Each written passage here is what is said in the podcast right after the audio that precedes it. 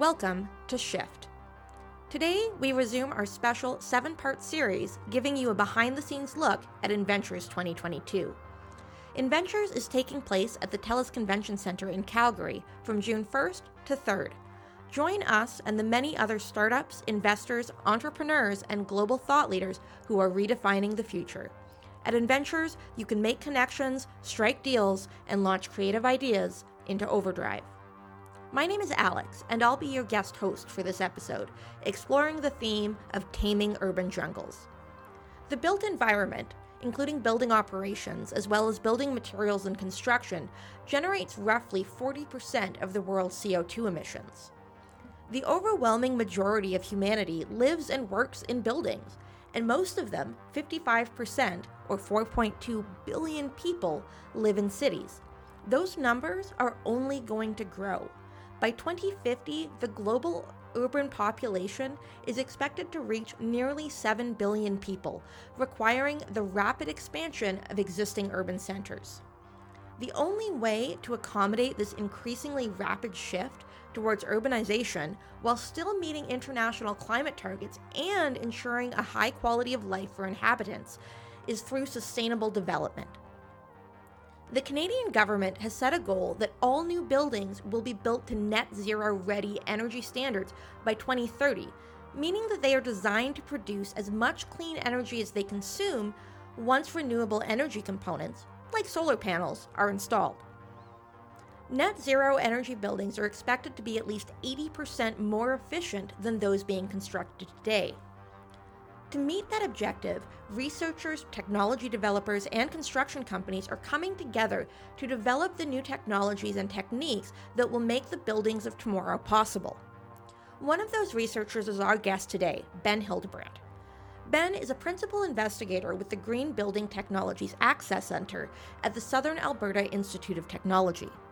Ben received an Architectural Technologies diploma from SAIT in 2013 with a focus in building development technologies and has worked for several years as a building science technologist. During that time, he diagnosed and oversaw the repair of building envelope issues in single and multifamily buildings. He also served as a building envelope consultant on multiple multifamily and commercial construction projects in Calgary and Fort McMurray.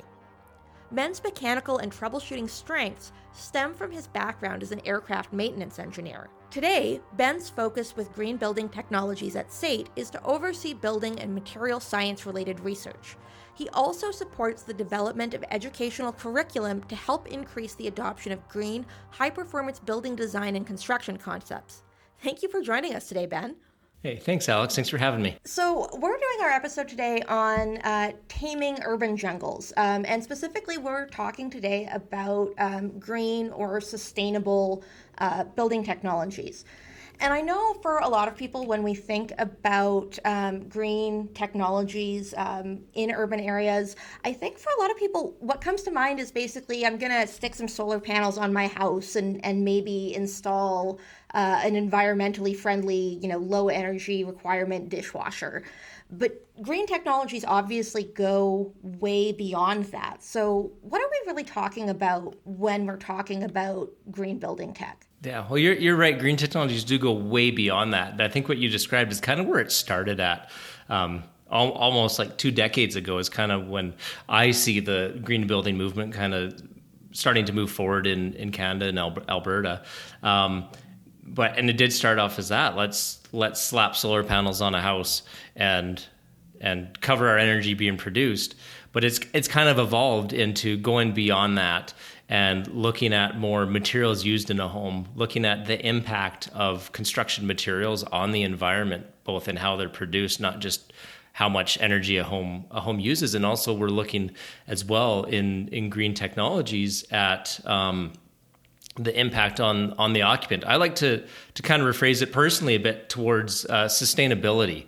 Um, building more sustainable buildings that are not just sustainable for the environment but also for the occupants and there's so many benefits to to occupants of these buildings. It's it's so much more than just being more environmentally friendly. We have kind of the financial benefits of having lower energy use of these buildings. There's health benefits from having clean, properly filtered air and, and being mindful of the materials in your home.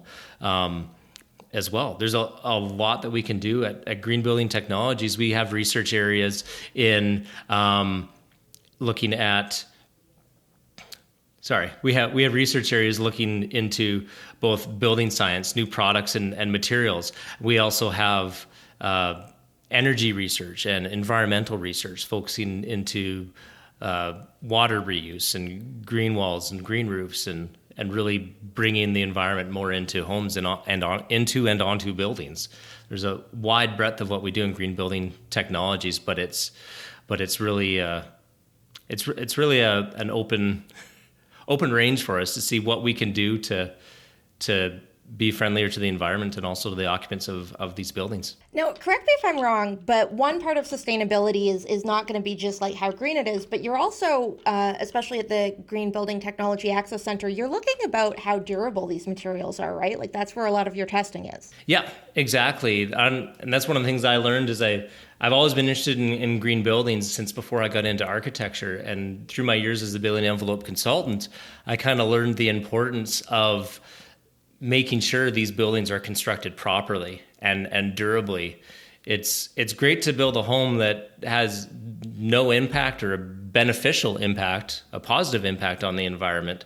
But if that home is only going to last a few years, that doesn't serve anybody that well. So the importance of durability is making sure materials are are built to last and these homes and buildings are constructed properly to keep the outside environment out and the inside environment in. Uh, to, to, to simplify it a lot. Honestly, that kind of makes me think of uh, the story of the like three little pigs and the the wolf. It's very environmentally friendly to build your house out of hay, but it's going to blow down. You need to make sure that you're actually like constructing things in a way that's going to last just as long, if not longer, than traditional construction techniques. Yeah, yeah, exactly. And we've, we've got a lot of facilities here at, at, at SAIT Green Building Technologies to, to look at the performance of those materials in an early development stage for different companies. We do structural testing to verify the structural performance of different ways of framing a wall or different different materials to use in a wall structure. Is it as strong as a traditionally code compliant framed wall? For, for residential buildings or, or commercial for that matter. And we also look at thermal performance as well and air and water resistance for, for those materials as well. It's, it's great the research we do to help bring these products to market, but one of the things we really want to check the box on is verifying how well these materials perform um, we're we're the first stop for a lot of companies that we serve in helping them prove the performance of the materials and provide feedback to them and how they can improve them, so that when they go for their first home to to construct for a pilot house or a demonstration house, that that they know how that material is going to perform and they haven't gone to the expense of producing an entire house not knowing how that material is going to work. Now I've I've watched some of the videos of that equipment and it's really quite amazing to see. You're able to more or less put a whole wall in some of that equipment to test the stresses on it, aren't you? Yeah. Yeah, we have a structural testing rack. We can take a, a wall of up to 10 feet square, stand it up. We, we can test the compressive loading, like the weight of the building on top of a wall, how that performs. And there's other orientations that we test the wall as well, looking at kind of replicating wind loading on the wall as well, looking at how much how how that wall structure performs in in different conditions that um, that a wall in a building would would be subject to. And all the testing we do, we we mirror existing um, testing standards out there, whether from ASTM or or CAN ULC. We want to provide as, as valuable data as possible to the to the companies we're serving. So we we follow the existing uh, testing procedures and methods where they are available. And also the the fun place where we're in too is we get to test a lot of materials and products that they're so new that sometimes there isn't a directly relevant standard. So we reach out to our network and look at available resources and, and find the best possible, most practical and useful, um, relevant testing that we can do to provide the answers needed for those new materials there's also kind of a regulatory aspect to that as well, isn't there? Um, I know um, over time uh, with timber buildings, they've started to realize that the buildings, like the timber that we use to build with now, is quite a bit different than what was used you know 30 40 years ago and are starting to actually allow people to build you know apartments and taller structures out of wood but it took a lot of mm-hmm. testing and research to say like no like the the the structural wood components that we're using now can actually stand up to this. Yeah, yeah, and we we like to provide support in that in that aspect of testing of proving how materials will work, and and the regulatory process, getting getting something that's not specifically noted or included in in the Canadian Building Code or the Alberta Building Code, um, is a lengthy process. And when something's not in there, you can get uh, alternate solution approval through a local municipality, and that takes a bit of a process. And what we try and help our partners with as well is is our unbiased testing and, and reporting on what we've seen for the performance, and hopefully that can give a bit of assurance um, that these solutions that we're helping develop are of a lower risk and they can perform well. So we can get some of those pilot homes out and in the market to prove the technologies on a larger scale.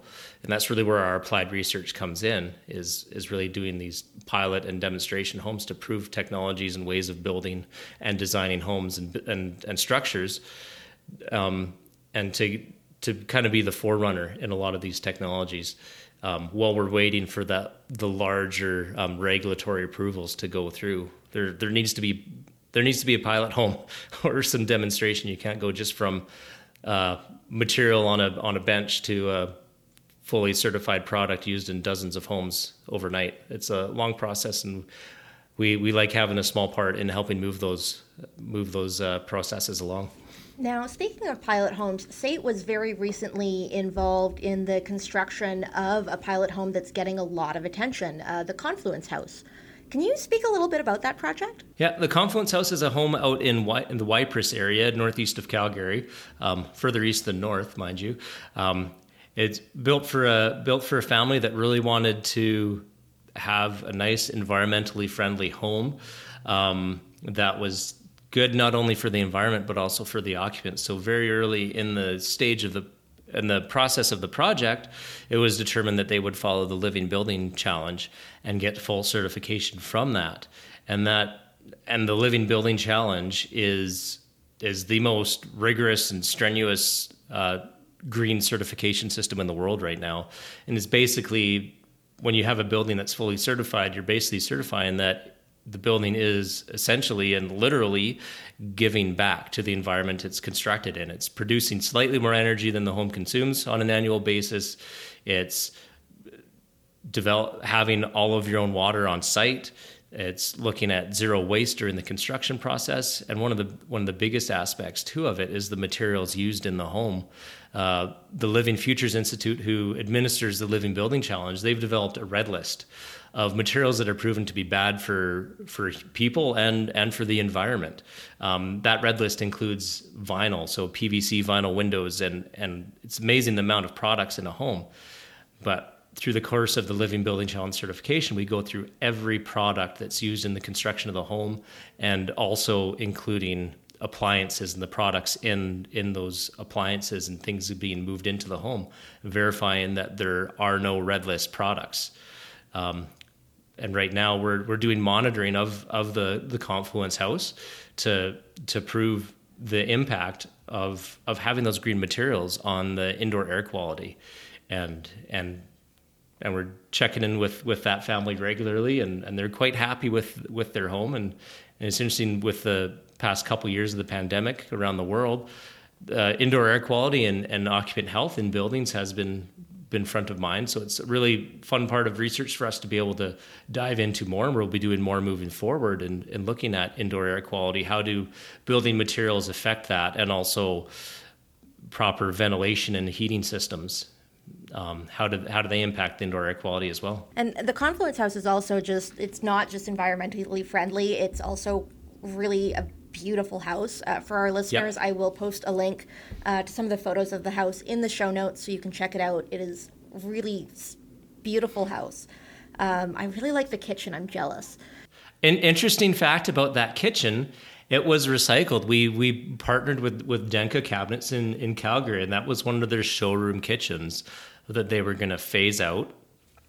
And and potentially toss out. The, the, cool thing about Denka cabinets is they're a very environmentally uh, conscious cabinet builder in town here in Calgary, and they try and sell their showroom kitchens rather than just throw them out. So we were the right place, the right time. The the family liked the look of that kitchen, so that that kitchen, I believe, more than ninety percent of it, uh, seventy five to ninety percent, I should say, is is from that showroom kitchen with with just a few uh, fill in pieces um, added. So it's really kind of proving the the green um, objectives of, of that home to reuse materials where possible, um, rather than having new stuff manufactured.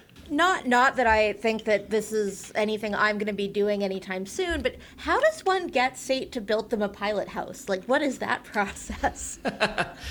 it's a bit of a process. It, it, starts with reaching out. And one, one of the key areas where we like to operate as well is in not, we do not compete with the construction industry our focus is to fill the gap between what's available in the industry and what's needed for for future climate goals. We have that federal goal of all buildings in 2030 being constructed to net zero ready, meaning all you need to do is add solar panels and then it's going to produce as much electricity as it consumes over the course of a year. So we on our pilot homes we will partner with with local builders or, or local in the area of, of where the where the home's going and also material manufacturers. It's a question of what are we what are we testing? What are we looking at with this with this house? It, and it all starts with with reaching out to us. Anybody can reach out to myself or our research man, manager Melanie Ross, and we're more than happy to start a conversation and see see where we can where we can take your green dreams. Okay, that is really cool. I think that some of our listeners are probably going to consider that. Um, last question before we go. Um, what what excites you the most about the green building technology space right now? Like, what are you really looking forward to that's like not quite there yet, but you're hoping to see on the market in the next, you know, five years or so? So I have, I have two things I'm really excited about, and these are kind of, I guess I'd say, categories. And and first is the the biomaterials uh, movement, which which in Alberta has been largely fueled through through Alberta Innovates initiatives and and the Innotech Center there. I've done a bit of work in the past looking at hemp and how it can be used excuse me how it can be used as um, an insulation material in the construction of, of buildings. And and it's really cool to see the Innotech's facility and the research they've been doing internally and with industry partners on on bringing hemp related construction materials to market. But there's a whole lot of other realms within the biomaterials that that's up and coming and Alberta Innovates is doing an amazing job of supporting that and I'm excited. I hope we'll be able to be directly involved in some of those projects. And then also I'm looking into personally, I look at the struggles the world is having right now with plastics recycling and the issues with that. So I'm, I'm mindful of how can we develop new plastics um, based materials that utilize recycled plastics and especially those plastics that are denied at the recycling center how can we make good use of them in building and construction products so that's one of the areas where i've been keen on diving into in the past couple years and and I think that's a perfect place to get a nice made in Alberta solution. That sounds amazing. I would love that. Um, awesome. Well, thank you so much for joining us today, Ben. Um, hopefully, we can catch up in Calgary during Inventures, which is, of course, coming up right away. Um, but yeah, thank you for, for being here today. Yeah, no problem. Thanks for having me. This has been our Taming Urban Jungles episode of Shift. Thank you for listening. Want more content like this? Join us at Inventures June 1st to 3rd in Calgary. Tickets are available online at inventurescanada.com. Be sure to tune in next week for our final episode in this series, focused on how we're navigating to net zero.